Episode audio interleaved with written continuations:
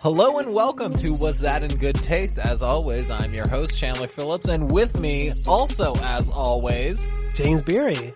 and today we're talking about sustainability. But before we get into that, don't forget to like, subscribe, comment, message us, do whatever it is that makes you feel like you're interacting with us on a deep human spiritual level. Because we want to connect with you, the listener. That's what, oh, that's the whole point of this thing is to try to get some sort of human social connection. Just love me. Just love me and give me validation and I'll entertain you to your heart's content. But today we're talking about sustainability. And with that, before we even get into it, let's take a trip to the bar. What's going on, Chandler? Well, we've been hitting at the bar. Oh, definitely. We've been we've been hitting the bar. Uh, today we have a real special treat. We're doing a little te-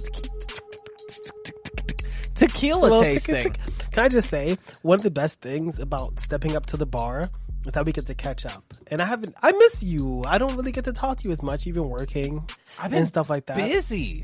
You've been And- busy. but you're more busy than I am, you know, because when you're asleep, I'm awake. That's the problem. Mm. And, you know, it feels just crazy I'm a you I'm a real nocturnal Nigel know, right? You know, you've been out here kicking it, doing your thing, and we are a little sloshied, and it feels good to catch up with you while keeping it sustainable. So what a, is this? A sustained sloshing. yeah, sustained. You know what? Oh my god, that's like the best thing. People, if you're young, you're like, oh, I'm gonna get fucking wasted. No, That's not how you do it.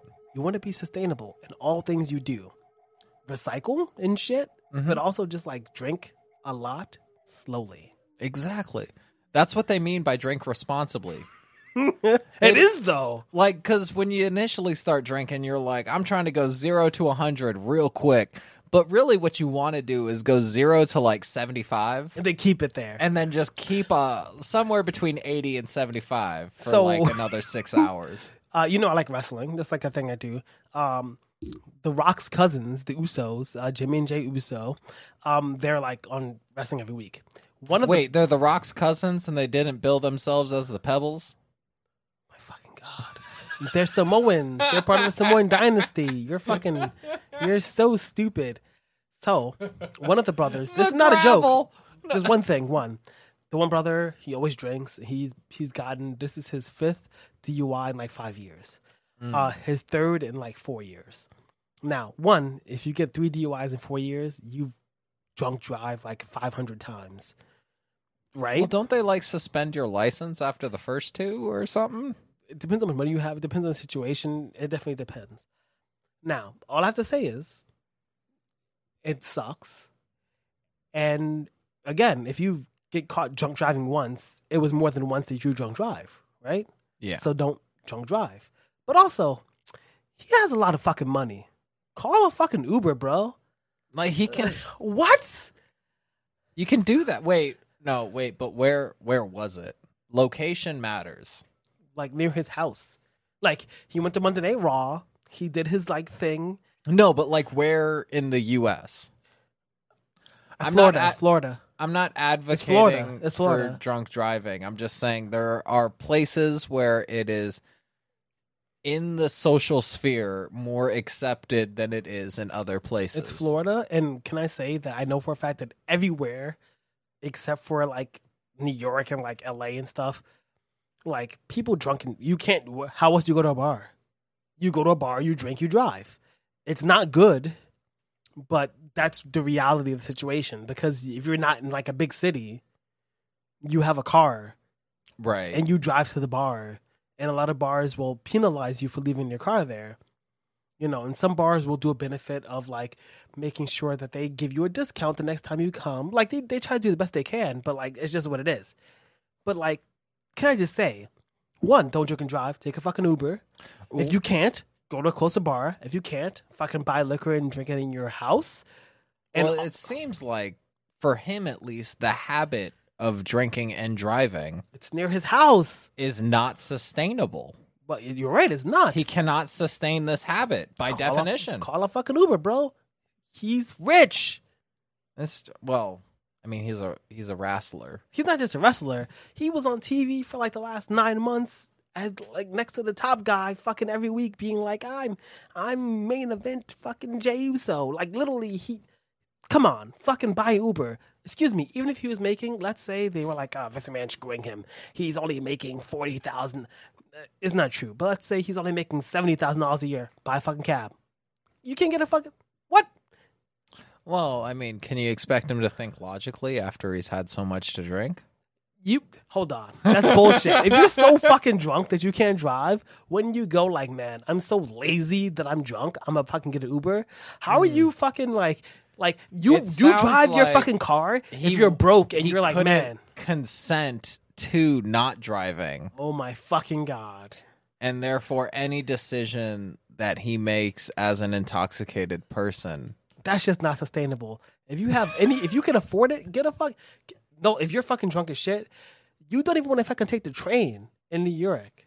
Okay, That's- that's which is the New York thing. You get drunk, yo, me too. Like fucking, there have been multiple times I'm like, fuck it, I'm not even taking this train. This I'm just gonna get a lift home. One time, I don't know what happened. I ate something. I was in my stomach. Uh, my sister, I didn't have my key. I was in my sister's house, and I couldn't get in. So I took the train. It made my stomach so sick. I threw up on the train. Right? Like everywhere. No, but like in, I was like, yeah, right in the corner. I'm gonna tell you something. You get drunk, sick, don't fucking matter. Get your ass on the train in New York. Even when you can do that, you still fucking take a fucking cab home, bro. You can do it, okay? If you and you're not even fucking rich. If you're fucking rich, you can take a fucking cab. I've been thinking about this shit fucking forever, okay? Yeah, that's a bad look. take a fucking cab. Ride share. If you want if you're like, oh man, well, maybe if I ride my cab, fucking get a fucking Uber, whatever it is where you share cabs with people. Be sustainable for the fucking environment. So it sounds like drinking and driving and getting caught not sustainable. But you know what is sustainable? Not getting caught. Oh, Uh, I mean, like one, um, two, three tequila. Oh, what- no, I feel like it's really bad. no, please sponsor us. This is not associated. Don't drink and drive. And also remember, buzz driving is drunk driving. is drunk driving. Please drink responsibly. We're not advocating for any sort of shenanigans, or You're allowed to say shenanigans. I think I'm allowed to say shenanigans. Why are you allowed to say shenanigans? I feel like it's our word. Who's our? Like, come on.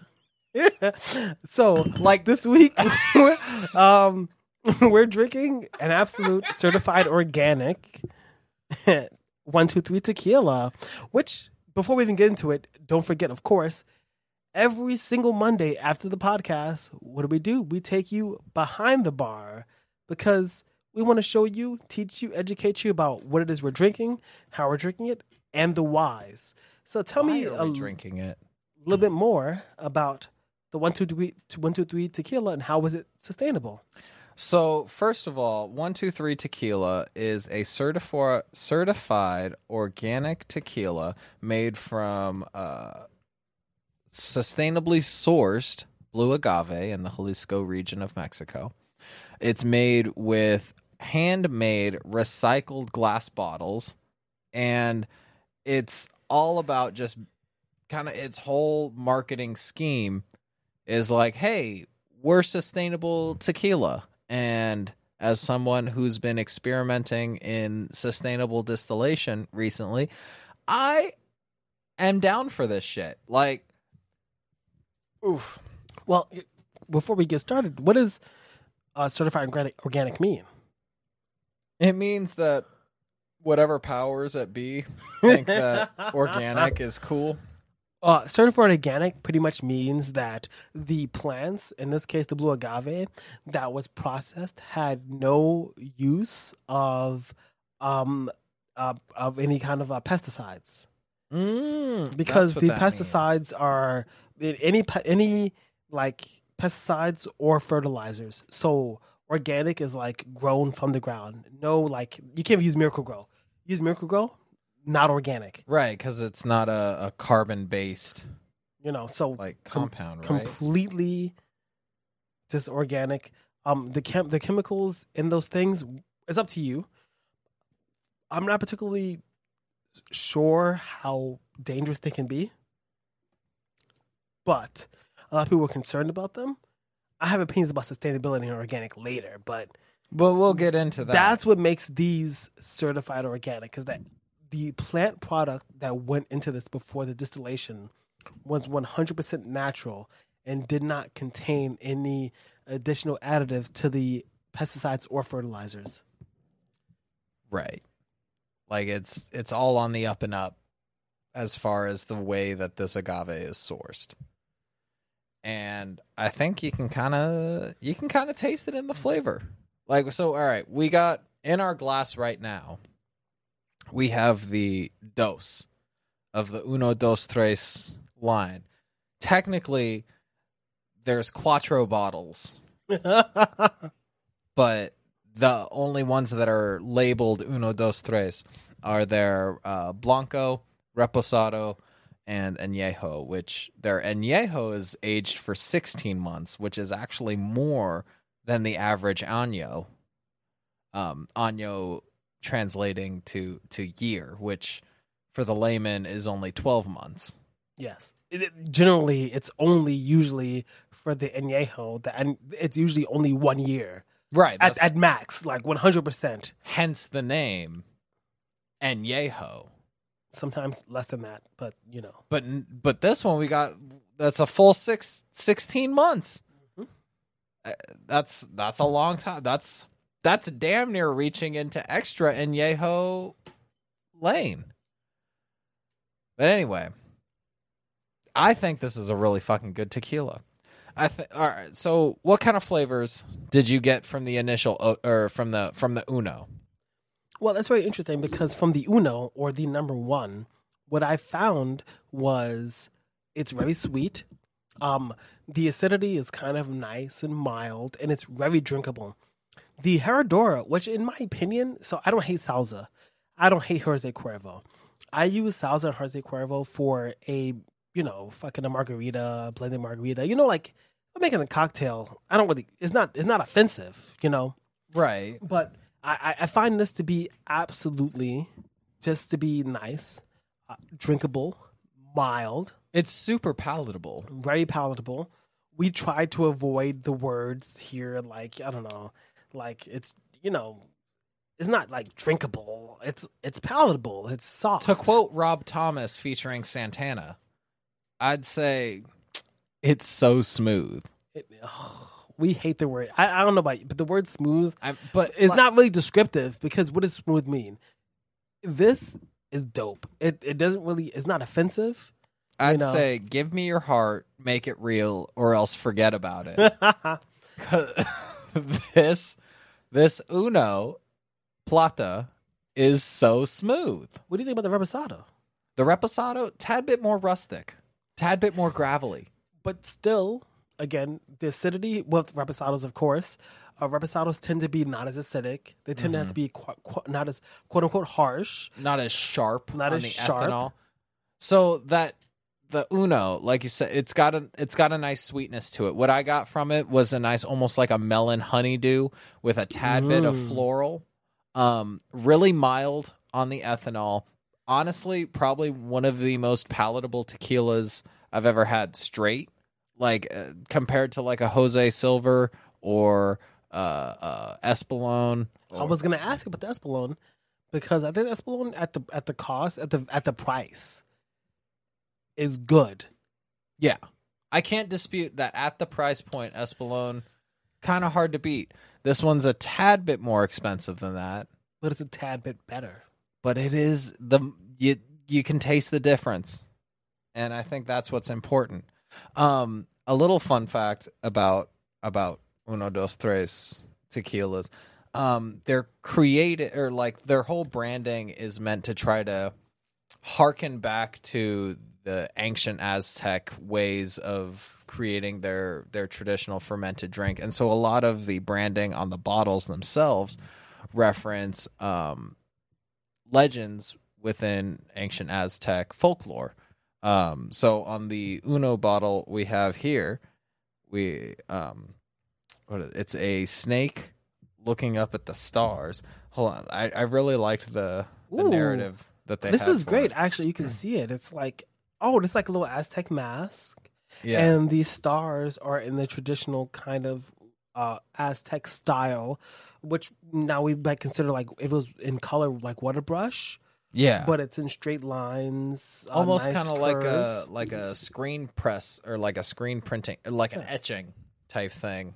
Well, tell me more about this. I'm curious. So the the scene depicted on the Uno bottle is uh well, I'm going to read the narrative that they have on their website.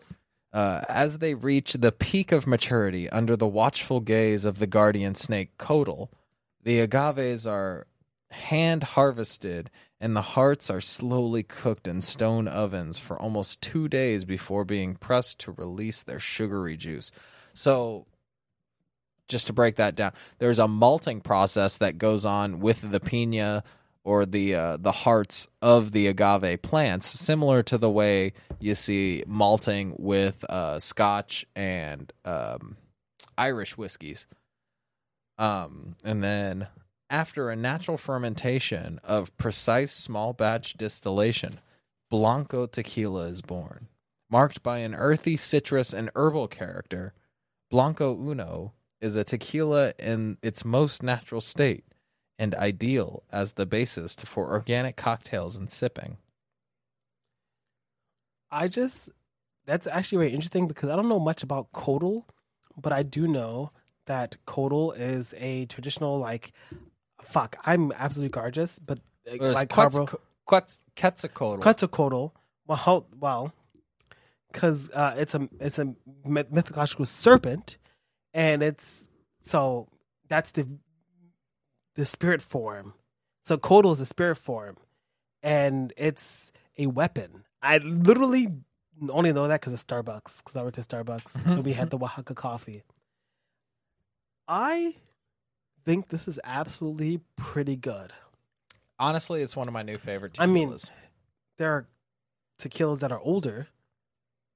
Like Jose Cuervo is an older brand and it's been brewing tequila longer, but is it organic? but it's not organic. And It's I've- not certified organic. and but I also think that like sometimes in crafting the history of a product, of a brand, it's not just about how long you've been doing it. You know what I mean? Um, I think that it's all about really making sure that you really represent the nature of what the product is in earnest. I think this does a really good job of of depicting a just a high class tequila. To be honest, like for the cost. for the what, are, what are these like 40 40 um so the Uno's around forty five. after tax. First of all, after tax, both of these together are not like more than like 103 bucks. oh shit! Wait, hold on. No, I pulled up the uh Oh, I love this. the actual like. All right. I almost hit the button. the origins of tequila can Can be. we get a yeah? I had to do it. fa- yeah. All right, so the origins of tequila can be found in the legend of the Aztec goddess Maya Buel. Maya No, that's a B. Listen, Listen, That's a, listen. Just nobody's offended. I don't even know how how to pronounce Oaxaca because of Starbucks and because of Donald Glover. So, listen, I'm sorry, we don't know how to pronounce the words, but we respect you. um, part We're trying. part of it is just straight up the uh the font that they used for like I can't tell if this is an H or a B. Uh, What'd you call me? an H? Can we get a yeah? You're a yeah. All right. Anyway, Aztec goddess Maya Huel. I'm going with an H. Uh, and you will find her story depicted on our labors. Maya Huel dwelled in the sky with the star demons, the Tzitsamine. Mime? Yeah. They're said to battle the sun each dusk and dawn when it was discovered that Mayahuel had eloped with the feathered snake god Quetzalcoatl, the Titsamime uh, descended to Earth in pursuit. In an effort to escape, the couple disguised themselves as f- the forked branches of a tree. But Mayahuel's hiding place was revealed when the tree split in two and the branches fell to Earth. Mayahuel, my yeah, Mayahuel could not escape the wrath of the Titsamime. Mina, uh, wait, Listen, all I know is that Quetzalcoatl is a feathered serpent and created the Aztec universe. That's it. So I don't know.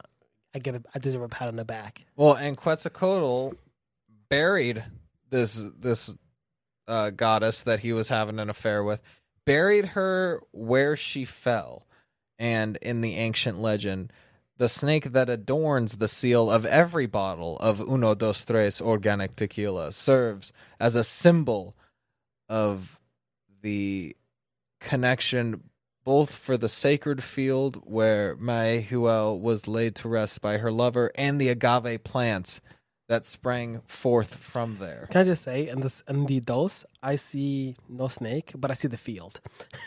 on the Uno, I see the snake. No, the snake is the top of the seal. Oh, I didn't notice the. oh, you're oh, right. you Oh, see yeah, that? your snake is the top of the seal. Yeah, yeah, yeah. You're right.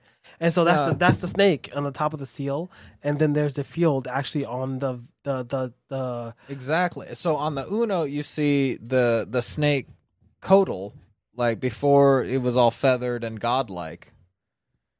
And then on the other one, you see two jaguars. There's a legend behind the jaguars too. Now here's the real question. Yeah. So the cocktail we made, of course, uh, a little less tequila, a little bit more touch, a little more touch me, which we spoke about, or we're I don't know what you're talking about. We're going to speak about on Monday. Behind the bar is awesome, but we don't know where would we put the tequila one two three at our bar. in our like when when when we are to create our own drinking place how would we rank these tequilas? Yeah, where would this be? middle shelf. Like hard hard middle. I i would say this tequila mm, i'd have them right next to each other for one just so everyone could see like the one two three in line Ooh, we're gonna have lights on it because I don't know. It's kind of dark in the bar. I'm just fucking with you. I kind of agree.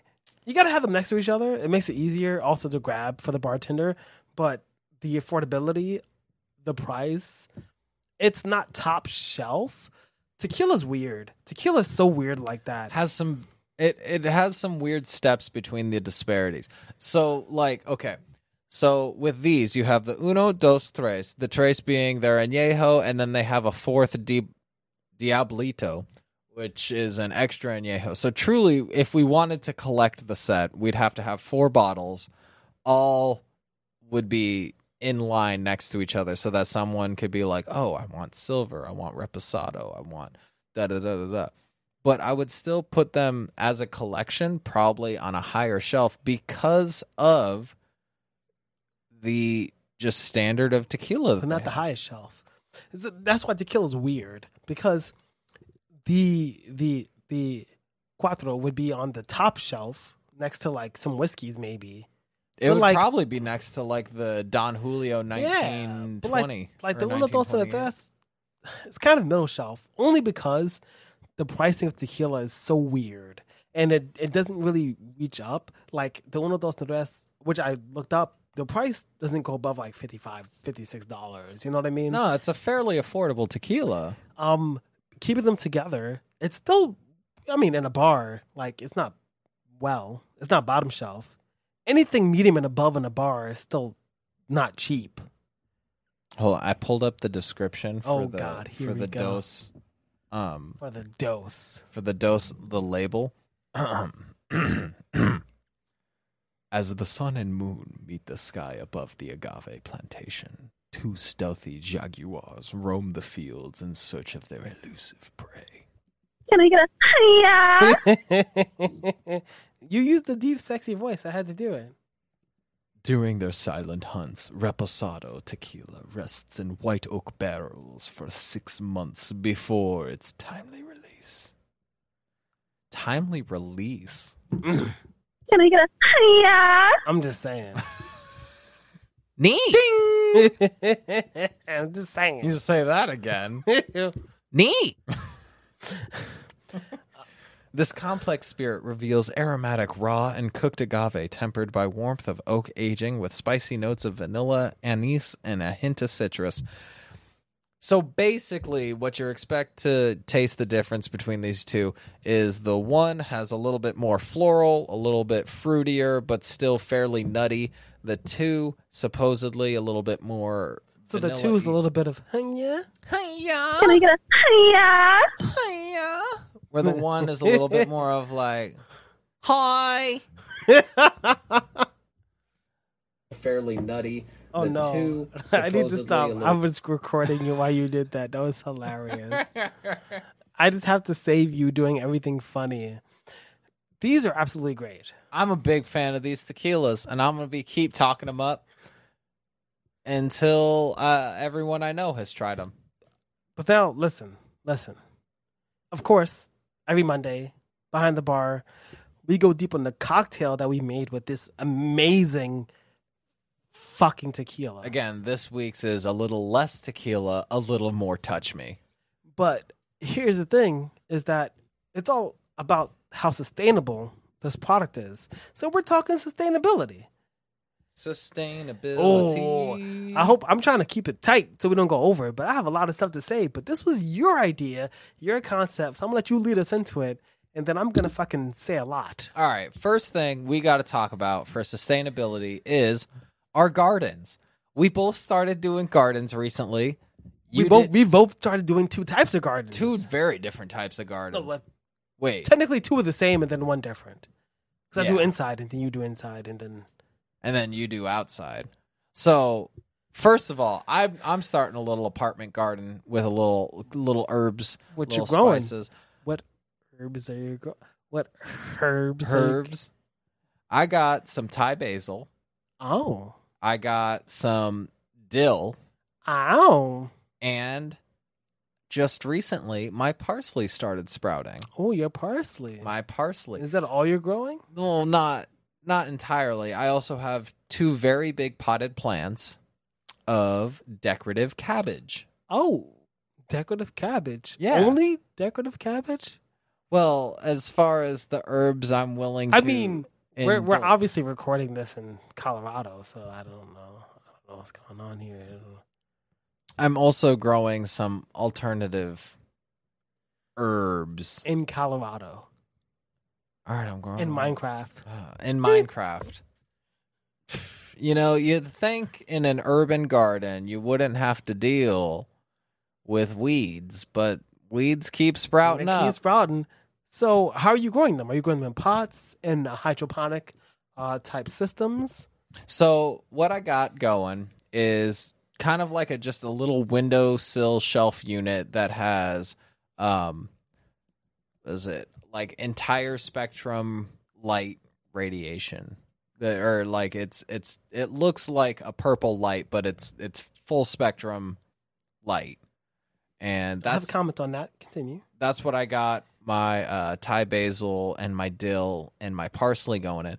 My cabbages, they are some dramatic bitches.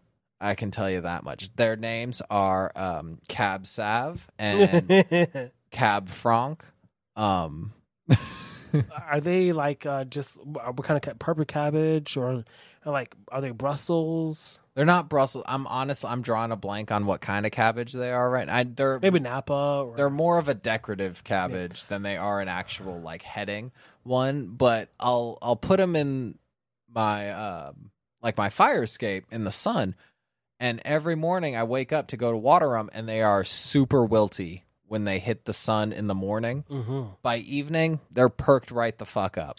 That's interesting because I, I know that cabbages, just the cabbage family, they tend to be pretty resilient. And I mean, it's been pretty warm in New York City. The the heat has been a little uh, higher than normal, uh, somewhere in the, between the 95 and 105 degree range. Yeah. But generally, anything under like like 98, like cabbages tend to really. You would think they'd be resilient. It depends as long as you, you're watering them. no, I water, not at night. I water them regularly. When do you water them? Usually around noon. Are you watering them enough? Yeah. Because the problem is Their that their soil is saturated. you gotta be really careful because they the, the heat of the sun. What I think is just the time at which I usually see them is like peak of when they're getting sunlight. Mhm, mhm, mhm. And they they will wilt and then I'll bring it since they're in pots, I just I pull them inside like for 15 minutes and then immediately after their rigidity comes back. What are you growing in your hydroponic system? Well, it's so it's not hydroponic, it's just the lighting system that I got. Oh, it doesn't do the. It doesn't do the full water. I still have to manually water everything, Okay, but that's okay. what the um, the parsley, the Thai basil, and a little bit of dill, um, because I love or I, I want to start doing more um different basils and mint, and then I also have a couple cannabis plants. Given that uh, you know, recreational marijuana was But we're in Colorado because you're not allowed to grow recreational cannabis in New York City until the first dispensary is open. So we're in Colorado right now, yeah. recording this. Obviously, Or wait, isn't Massachusetts also recreational? we're in Massachusetts. Yeah, Yeah. Massachusetts Well, in Minecraft again. This in is- Minecraft. We're in Yeah, Minecraft, Massachusetts. So it's so funny because in my apartment, which is in Brooklyn, I don't have a lot of. I do have sun facing, so I have twelve windows, but the twelve windows, only three of them get sunlight, and I have I don't have a place to put any kind of plants, so I have two air gardens, and the air gardens have these same full spectrum lights that yours do, but they also have a moderate hydroponic system that maintains them the plants being watered mm-hmm. as long as you add water to the system Right. To make sure there's water in there for it to water the plants. Um and it's super fun super easy. They're hard to transplant outside. Do you think you, if you enjoyed the have growing the plants inside or? I really enjoy seeing the progress of it. My one concern is I want to transplant these things into larger into larger pots to give their roots the optimal space to grow and develop, but I don't think I can gauge well enough. Like I I trans I tried to transplant a couple of them too early and they didn't take and it was it was kind of haunting. Like I felt responsible for the death of these plants. Like my house plants that I'm trying to raise from seedlings. I'm like, damn, I killed them. why are you even growing plants Why? why Because we just had an entire year of people threatening fucking that COVID was going to shut down the global economy. so you thought that growing plants on your fucking windowsill was gonna fucking help you I, look, even if it didn't help me, it would at least give me some sort of leverage as far as being a useful entity in our post apocalyptic hellscape. I figured at the very least, you know, if I'm not selling my body, I can at least sell my basil. so it's so funny because one of the arguments I used to make against like socialist economies or capitalist eco- uh, economies, uh, economies is like, who's gonna grow the stuff? And like, I mean, I guess I would, but like, you know, you're fucking, you don't have to grow shit. You're fucking growing shit. in Your fucking, your fucking Well, windowsill. like, who's gonna grow the stuff? The stuff will grow regardless. Like the sh- plants fucking grow because they want to. Like they're they're you say that, but I've been so I've been a member of a community garden, and one, it's not been going well, and two, the things aren't growing that easily. wait, wait. You're a member of a community garden. How's it growing? Terrible. It's not Oh. growing at all. Oh, One, community gardens. I don't know if you know this, right? Because like the plant shit on the windowsill, everybody does that, right? yeah. The community garden, that's where it's really fucking at, all right? Yo, Like that's the club. For so community gardens exist a lot of times to benefit and to uh, allow spaces in uh, the communities of people of color to you know to nature in their fucking neighborhood, into community building, all that other shit, right? Mhm. Where I Well, live, according to these Kendrick Lamar songs, apparently yams are important to people of color. yes, because the yam is the color that be. Um, so where I live, I'm not gonna lie, where I live is fucking white as fuck. Okay, my grandfather died. I fucking got rent control. I got the apartment. The community. Wait, so you gentrified the area? no, they did because the neighborhood was really shitty before, but the white people moved in and pushed out everybody that I knew. So I'm a subject of gentrification. But Fuck you're you. friends with us white people. I know, right? So so what happened is is that the the community gardens in the area are they're far away they're kind of expensive and they're Oh, I thought like the community gardens would have got gentrified too, and now they got no they like- are. Oh, uh, so now they're not close but they're like not like on the block. They're like a few blocks away. Lots of you know like wipo like stuff like that. Like nobody like no no enemies you know. So what i did was is that i found a neighborhood close to mine and i got a plot there and it's been the absolute fucking nightmare of my life Real quick, the last time I was there, the fucking volunteer who's white, fucking, I, I came in there. I was talking to him calmly. He said I was being too loud.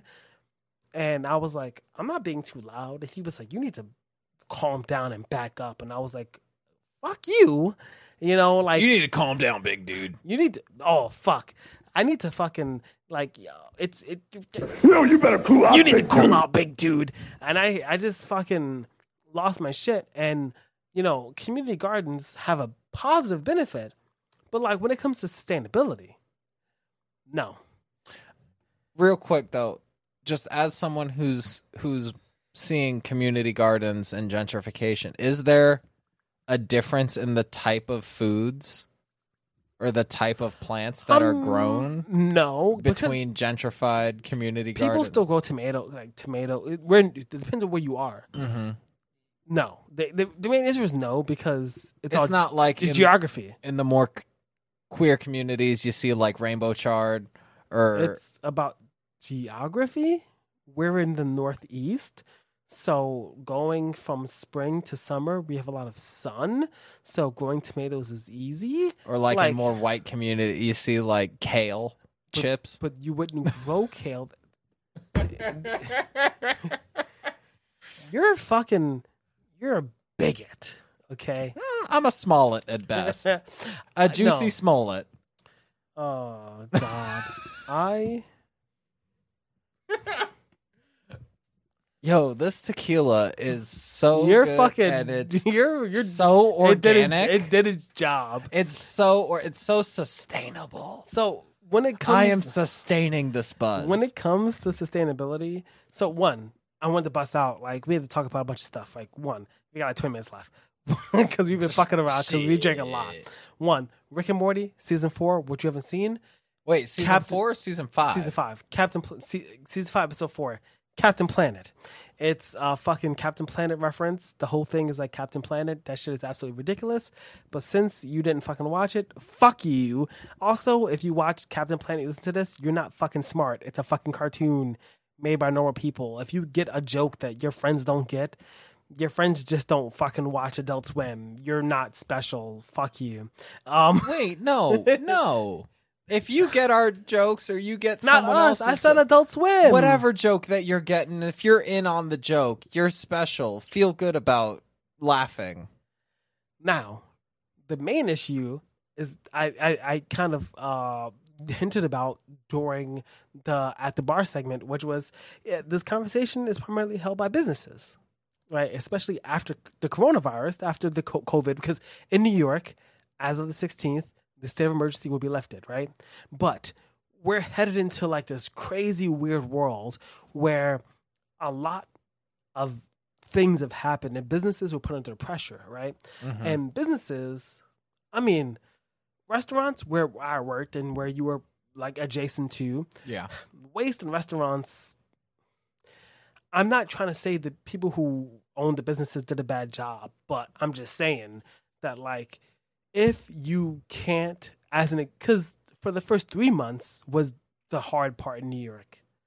If you can't maintain your business for three months, then, then you yeah, it's like it's, if you can't it's def- kind of a sinking ship. Where If- once you get on too much water, eh, you kind of need to just abandon ship. if you can't afford to pay your employees well, like what they're deserved, you shouldn't be a business. Wait, If- wait, that sounds like an attack on capitalism. Well, it is. now you expect us to pay fair wages to everyone? what? You should probably just think like I don't know, healthcare should be subsidized or universalized. There's well, some it should be. It's almost like it's almost like after the coronavirus happened, suddenly the states were like, I, I never forgot this shit. I was in the fucking store and I was like, "Bah, oh my god, corona's gonna happen. The fucking states got together. They got all this shit together. They fucking they didn't rush. They utilized their knowledge from pre-existing coronaviruses like the common cold to make sure that they had appropriate vaccines and strategies in place and then they made sure that people could get it for free and it didn't destroy the economy it didn't break down the entire country i'm just saying when you talk about sustainability but i was on fucking wordpress and i found this random fucking uh, blog that talked about sustainability in regards to business. And they had all these different topics. And one of the main topics, well, I mean, it's all obviously it's uh it's all business, right? But one of the main ones is like renewable energy futures. Another one is like evolution technology through COVID 19. Another one is sustainability of food service because a lot of businesses were put on their heels and they were like, oh, shit happened. And customers not only want us to give them services, but they expect us to do so in a way that's responsible for the planet. There's a whole new level of consciousness that's added to just small time business now. Yes. And you you think about it and people will say things like, "Oh, well, businesses want to they want to be socially conscious." Well, I mean, cuz people are concerned, right? Yeah. So, sustainability matters. I'm about to hit this vegan shit cuz I got a platform now because I had an argument with my ex-girlfriend in the kitchen, not that far from where the studio is right now, in which we talked about what it meant to be and have a sustainable culture and where the future of meat eating will go, which is people aren't going to eat meat because meat eating takes up lots of land. Mm-hmm. And in reality, in Kansas, which has less people in the entire state of Kansas than they do in the, the city, screw the city of New York, but in the borough of Manhattan, there are more people in borough of Manhattan than there are in the state of Kansas. But when you do things that are more efficient, like building, I don't know, uh, uh, Vertical gardens. vertical or shit like gardens or places to build, to- you know, make tofu and fucking tofurkey and like Morningstar.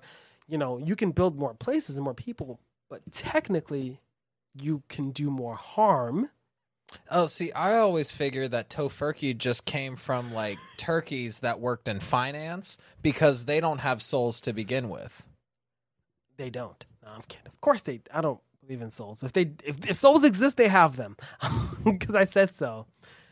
Sustainability, I think, and this is my fucking pulpit. Sustainability and veganism is fucking it because you know when I first became vegan, I just became vegan because I fucking was trying to lose weight, and then once you don't eat meat, Wait, I always thought you became vegan to impress some women. No.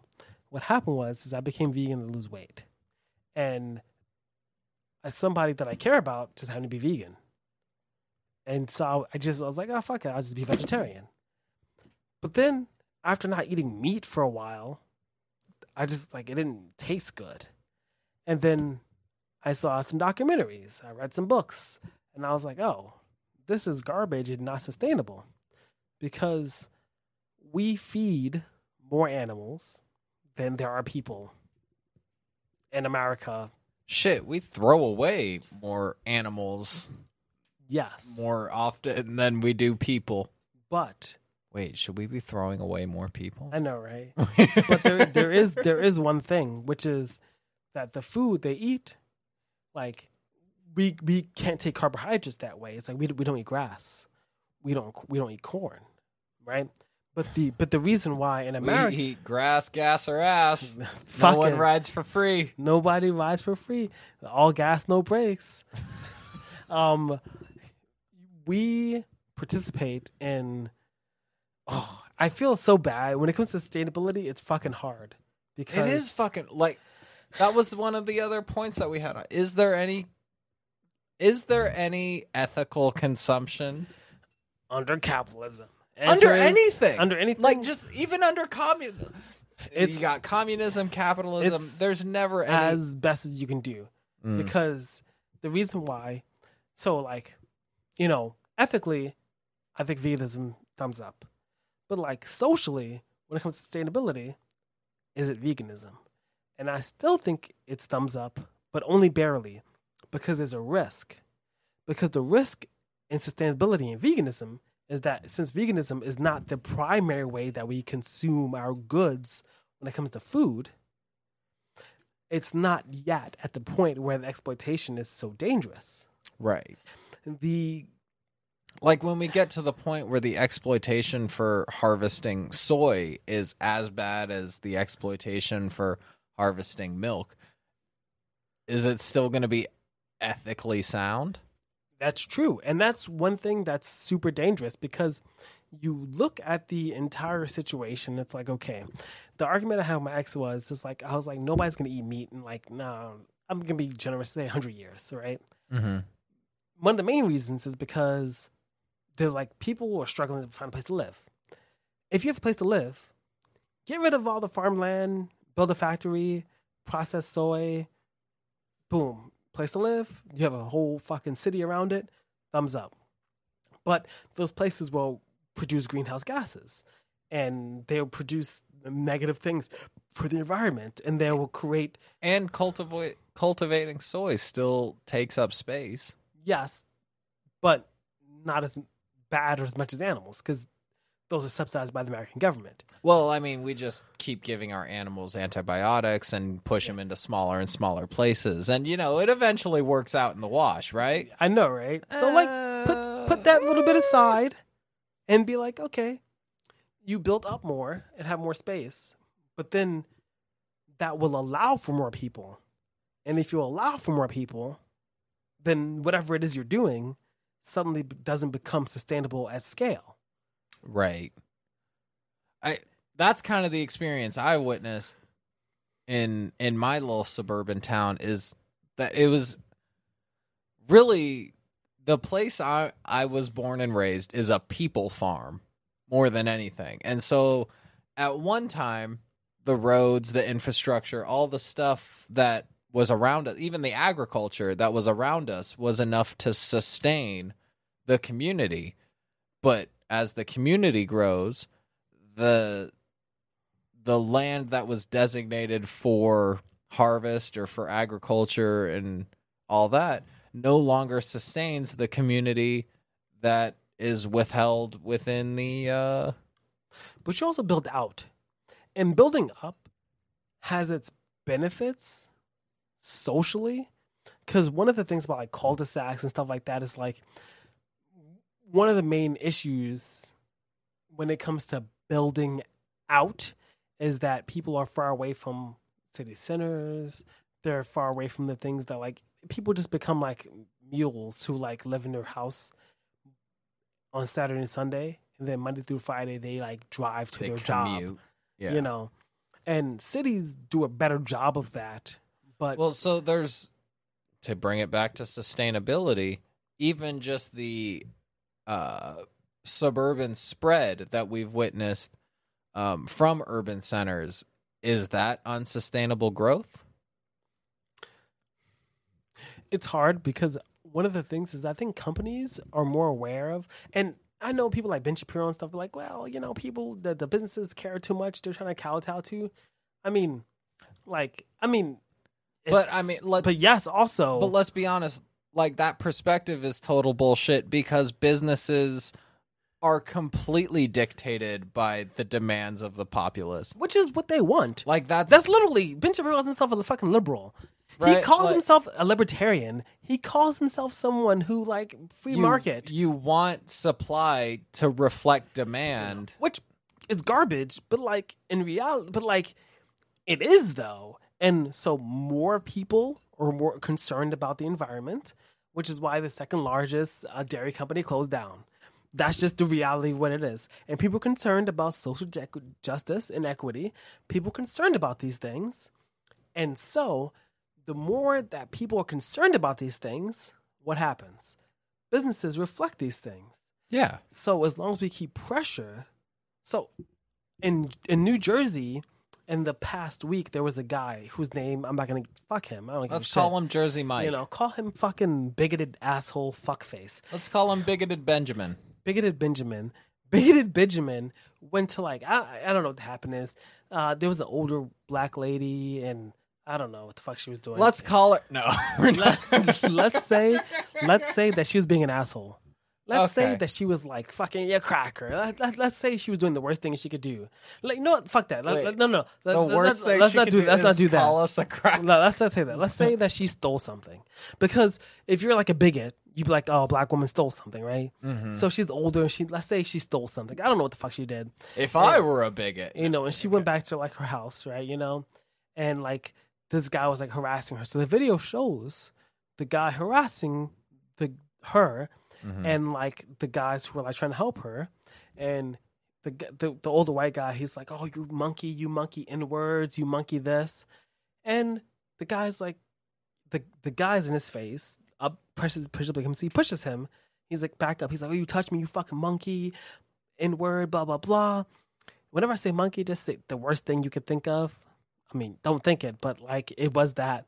And so you know he's like harassing them and then a cop comes and the cop goes oh hey bigot benjamin because he knows him he's like yo go back home i'll talk to you later like go like stop doing like, this get the fuck out of he's this like get out of situation. get out of here and let's say bigot benjamin's like hey fucking piggity porker like you know like what's up because he knows him also right. you know and the cop Wait, is, the is- cop is, Is like the cop? What ethnicity is the cop? white, Okay. white. and the cop is like yo bigoted benjamin like bounce like get out of here stop doing this. But he's not arresting him. He's not like penalizing him. Right. so you know what happens what happens is is that like the people are like yo he's like harassing us. The guy bigoted benjamin's like yo i live at fucking 123 bigoted lane. There's a fucking all of a sudden the next day there's a huge blm protest that pops in front of his house. And the fucking cops had to fucking come and arrest him and stuff like that because he was fucking harassing them and threatening them. He said he was like, "Oh, there's a person in fucking some state in, in Jersey somewhere else who got shot," but it wasn't me. I mean, I was at work. Guess where I was? I was at work because that's how bigots are. But when you see the amount of people that show up, you realize that those people buy goods. Those people purchase things Yeah. those people buy iPads. There's more of those people than people out there yelling That- bigoted things. That have no like. Someone's got a dog in some fight, even though we shouldn't be fighting dogs. But someone's got a dog. Yep. Neat. Uh, neat. but someone's got a dog in some fight, regardless of how sustain or regardless of. uh, Everyone's got an opinion, Everybody does. And, and everyone's a fucking expert. And it might seem wrong, but like if most people have the right opinion, businesses will want to sell goods to people who have like the most right opinion. And if your right opinion is mostly support of sus- sustainability, not just not and sustainability is crazy because it's difficult because you say what is sustainable? Social sustainability. You know what's crazy though is like throughout the past, uh, let's say four years, with like however many BLM protests and however many pride parades and like all these progressive um, demonstrations, and we've given a lot of shit to corporations for like bandwagoning. I think. As much as we should give them shit for just bandwagoning now when it's convenient, you kind of got to give them props. But who's who's who's getting off on bandwagoning? Who? When was the last time you've heard somebody really complain about bandwagoning. Like that, but that's the thing though. They're on the right side. No, no, but who? Who? If you hear somebody going like, "Oh, the company is bandwagoning," Well, like mainly the large corporations like Walmart or Target or like companies that have histories of paying lobbyists to like advocate against certain progressive legislation and all that stuff. Like they do that in secret, but then also like uh, have their have their rainbow flags out in front for all of July. Like that kind of bandwagon. But but but what I'm saying is, what I'm saying is that as much as they can be ridiculed for bandwagoning social justice issues, you don't see too many of them aside from my pillow that are advocating for the other side. And I think that is indicative that progressivism is winning the battle in the long haul. Like as much as um people want to complain that there's a war on Christmas or whatever bullshit that is, Christmas is still around, but also Christ isn't being shoved down our throats.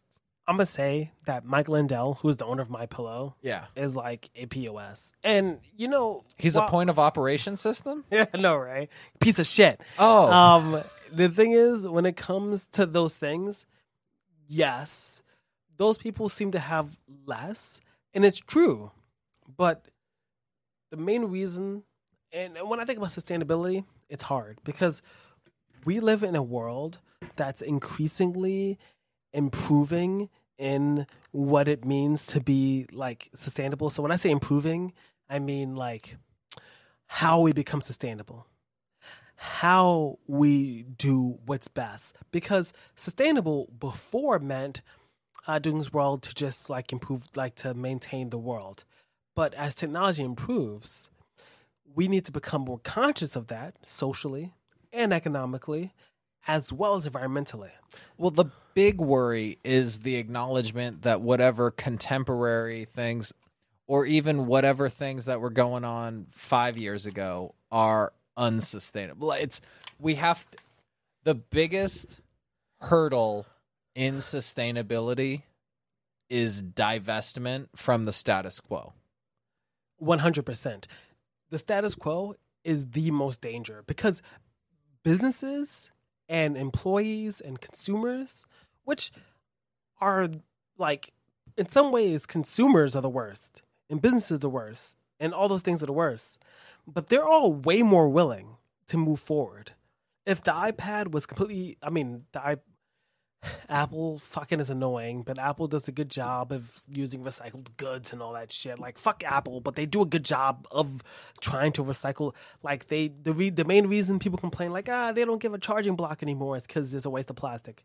People have a charging block. You don't fucking need one. True. You know the iPad But Maxes. you could also bring up the whole like if their devices were more uh, compatible with repairs and that True, kind but what they do is is that if it it's fucking stupid, they're fucking annoying.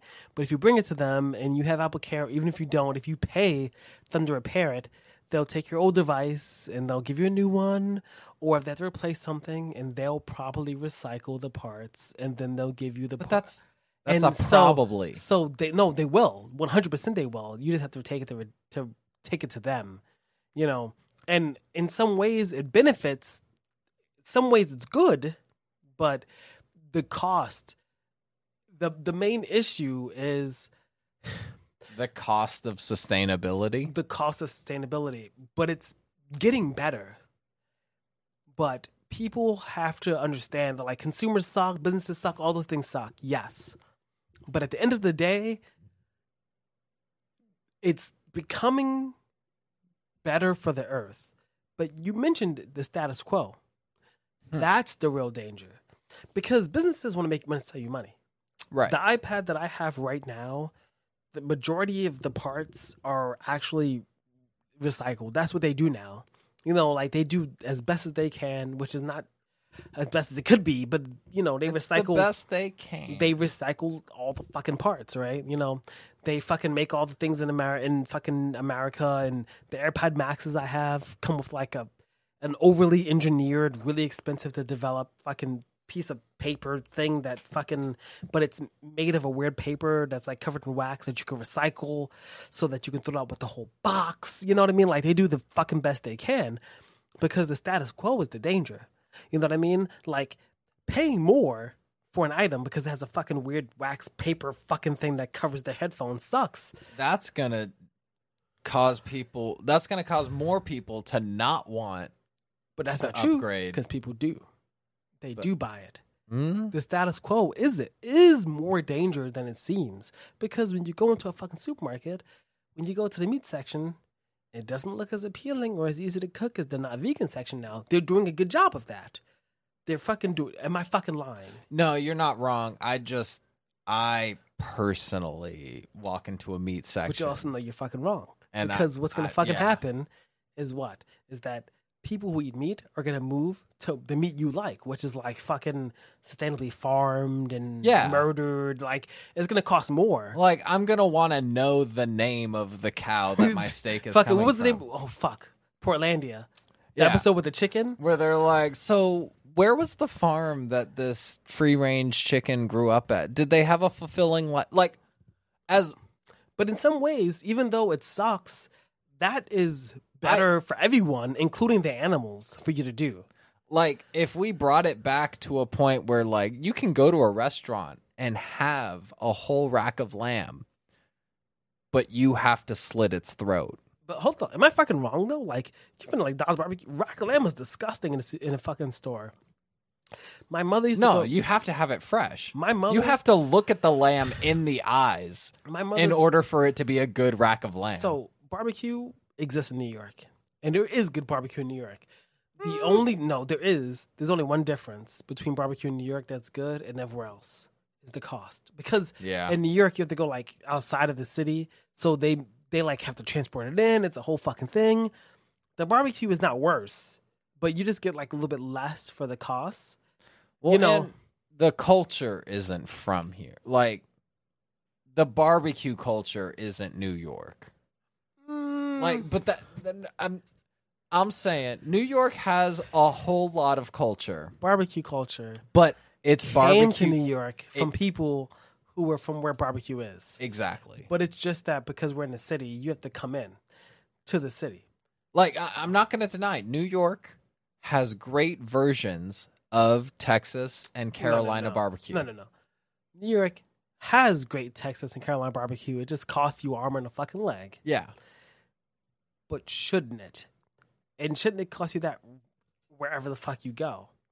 That's the reality. Hmm. You know, it should just cost you more. Hmm. One, the people are not getting paid enough. Sustainability is not just like environmental it's not just about the resources. environmental is the most important, of course. But Well, the because of- people Yeah, who who get paid, you say like, oh, people don't want to pay the extra hundred dollars to have all their stuff recycled and shit. They would if they got paid more. word. If they just got more money. If yeah, if generally people operate it at a higher price point, then they're like we get normalized to price changes all the time. Like this past summer, gas prices were fucking ridiculous. I still know people who were taking vacations. One hundred percent. I'm gonna tell you something. You know what businesses have done, like Impossible, which I I don't know, fucking some vegans I know are like, ah, they fucking fed Impossible to rats. I don't know. I, I don't know. I don't fucking know. I'm not. My my gripe with impossible meat is how do they make it rotate on an x axis and a y axis? What? in I the know, right? same flip. Um, for those of you not aware with skateboarding terminology, an impossible flip is Who created the Impossible? Rodney oh, Mullen. bro, yeah. Rodney Mullen. So you could have said like fucking eighty percent of I know like, everything. flat- Rodney Mullen did everything of everything. flat ground tricks, Yeah. and it'd be like, who created? It's because Rodney I, fucking it's, Mullen. because he put his heel on the back. But I'm gonna tell you something Impossible. Impossible does one thing that other companies don't do. Is the cost of Impossible has been down like forty percent Why is that? because as the process improves, they lower the price. Damn. That's a good ass business model. Nobody else fucking does that. Man, if only other businesses followed that kind of business model. Eggs went up. Yo, no lie. How much is a dozen eggs? In New York, City- you're in New York right now. How much is a dozen eggs? about 250 for like for like for not even double A, for like just grade regular, A. grade Yeah. A, regular fucking size eggs. They were about 145. Used to be a fucking dollar like 15 years ago. Okay, not a fucking joke. okay, you know what happened? wait, no. Uh only a dollar 50 over like the pa- the span of 15 years. That's like the least inflation I know, right? like uh, compared to like real estate or some shit. they fucking rose the price because they had to, but they didn't raise it back. They didn't lower it. Mm. Impossible. The the CEO fucking was like, we want to make more people eat vegan food. So when we can, we're trying to lower the cost of the goods. So it went from being twelve ninety nine to eleven ninety nine to ten ninety nine to eight ninety nine, and I've been seeing it for six ninety nine.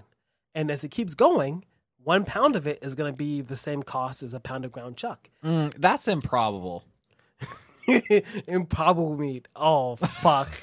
oh, give me yo. Put me on a fucking. A yeah? That's right. I need to be on a fucking board of that shit. Improbable meat. Impro- Does it have meat in it?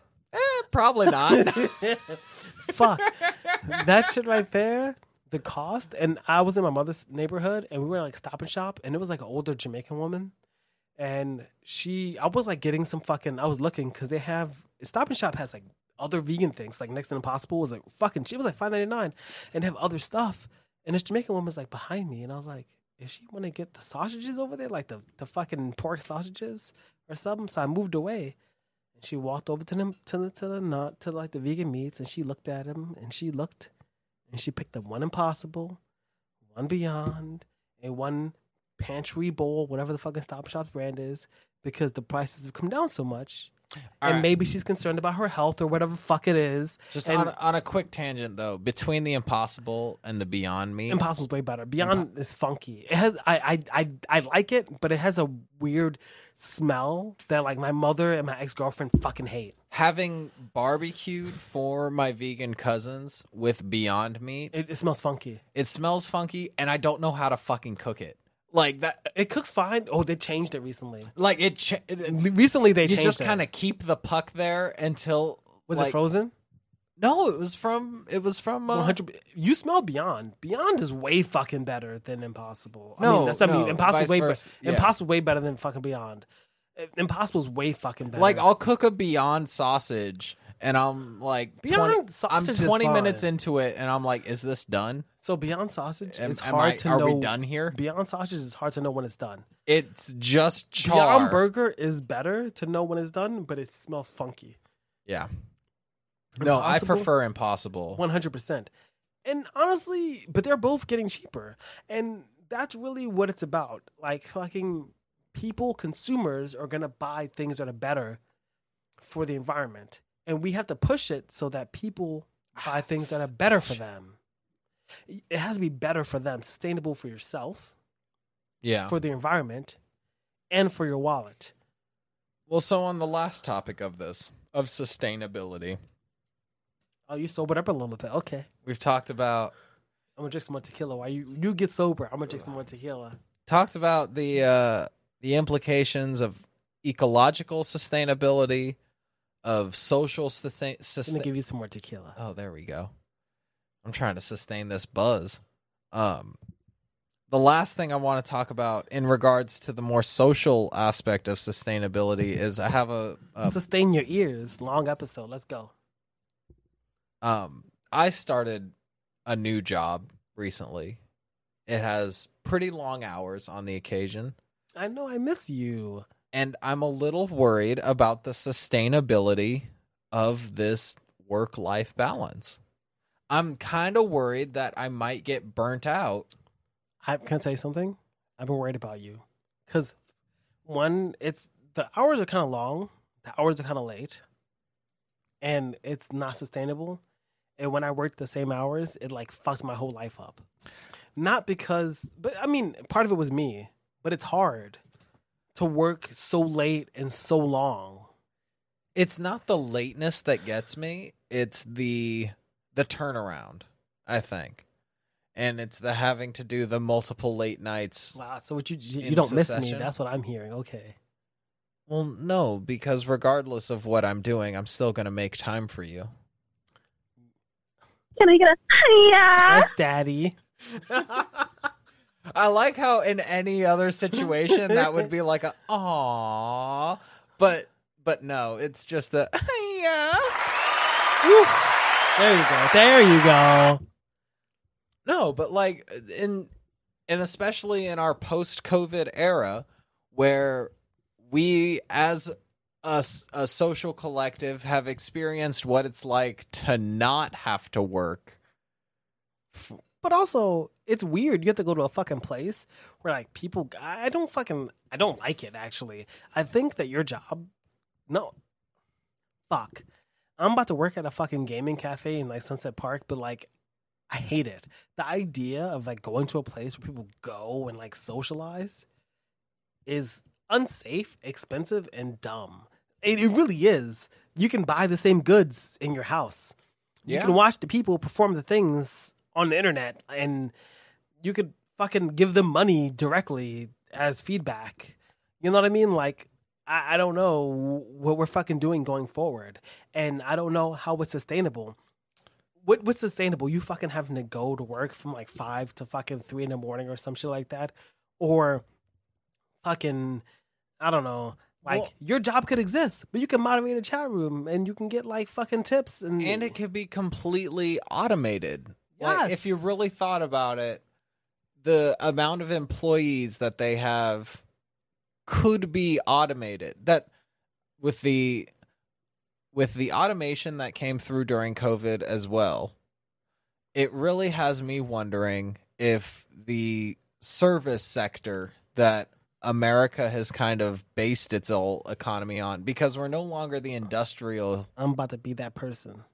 The service person or the But automated it should person? be automated. You know why? No, it should because be. Marx talked about that. Because the entire purpose of automation is so that the fucking people don't have to fucking work the menial jobs. You should get money, and you should be able to live. You should be able to do what the fuck you want, and you should be able to participate what regardless. if you were to think of a utopia? Would like in in the most sci-fi sense of a utopia, would anyone really have to work? in fucking uh, Babylon's Ashes and Abaddon's Gate and Nemesis games, the fucking books that based on that inspired the uh, Expanse, which is Netflix's show. It's fucking not. Uh, it's not the best thing on earth, but what happens is is that everybody on Earth lives pretty good, and when you hit like eighteen, you're given a choice of like I don't know, you can work, get a certain amount of hours, then you can go to school if you want, and then you can like get a real job and make extra money, or you cannot do it, and then you could just live good, but not great. Can Eh, you live Moss? you, Taco you- Bell. You could live, ma, Meh. but not live meh. but it's not bad. And I think that people misunderstand like socialism socialism. I don't know, socialism doesn't mean like you just fucking live like a king. It means that you have food and a place to live. No, socialism means there are no kings. Word. It just means that you're good, maybe slightly better than like the poorest person is. Like maybe m- way more than slightly better than the person the poorest person is now.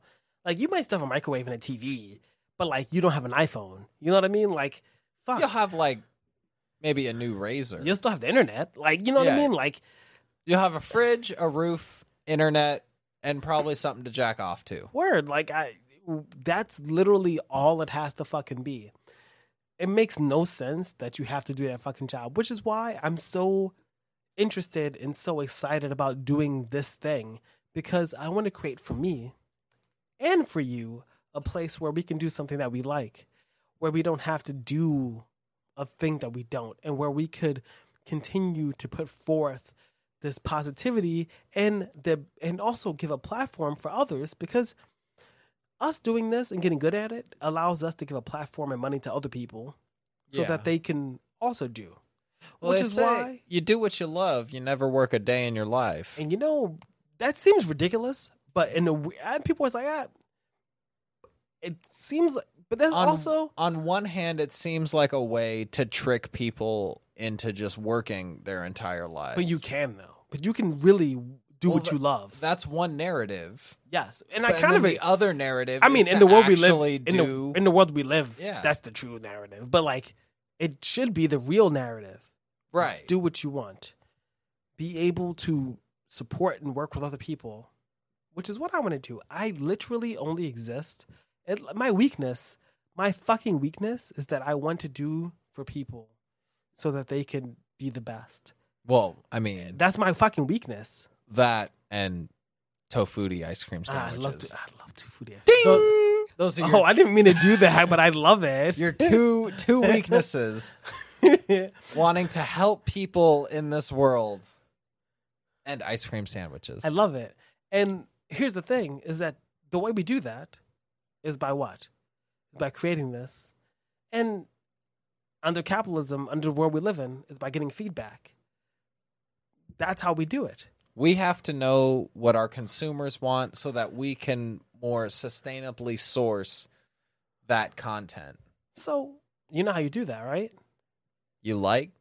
You Subscribe. comment? Ooh, You all subscribe? those things. I'm gonna tell you something. It seems like a joke and it seems ridiculous, but if you give any feedback, it is without exaggeration the best thing that could happen for us because you shouldn't have to live in poverty and we're not making anything from this. We should be able to be a, like the dream. I'm not fucking joking. The dream is for us to make money from this so you can make money from this. If you're a listener from this, like you also like should just fucking make money. I don't know, like I I would love if we were in a position where we could give each of our listeners a universal subsidized no, income. no lie. One of the things that's so funny is that like you you think it's a joke, but like obviously you can't give every listener. But the main goal is to give money so that when people write on Twitter or something like, "Oh, I'm struggling with this. I'm starving. I'm hungry." No one who listens to me should be hungry. You know what I'm saying? Like I'll feed any fucking body, but unfortunately I gotta feed myself first. So what I suggest you do is one of two things. One, you can like on Spotify, on Podcatcher, Stitcher? on Stitcher. You can comment on iTunes, or you can do what? You can shoot us an email at was that in good taste at gmail.com. Shoom, shoom. All those are free. All of those are free. They take a little bit of your labor, which obviously isn't free, but whatever. In the world we live in, is fucking free. Suck it up.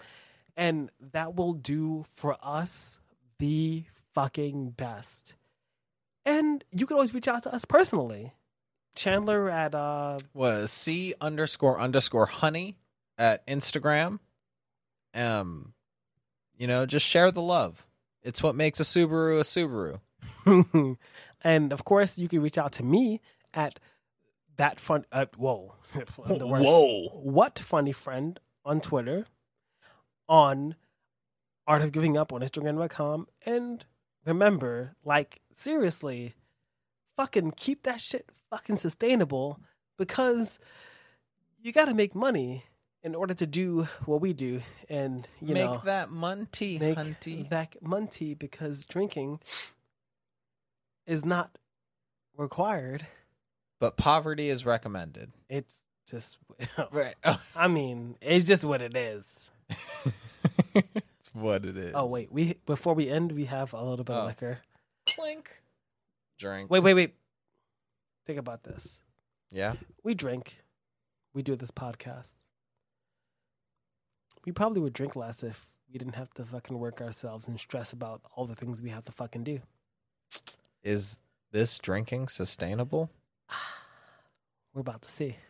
We got to keep these liquor stores open somehow. We're supporting small businesses. Bingo.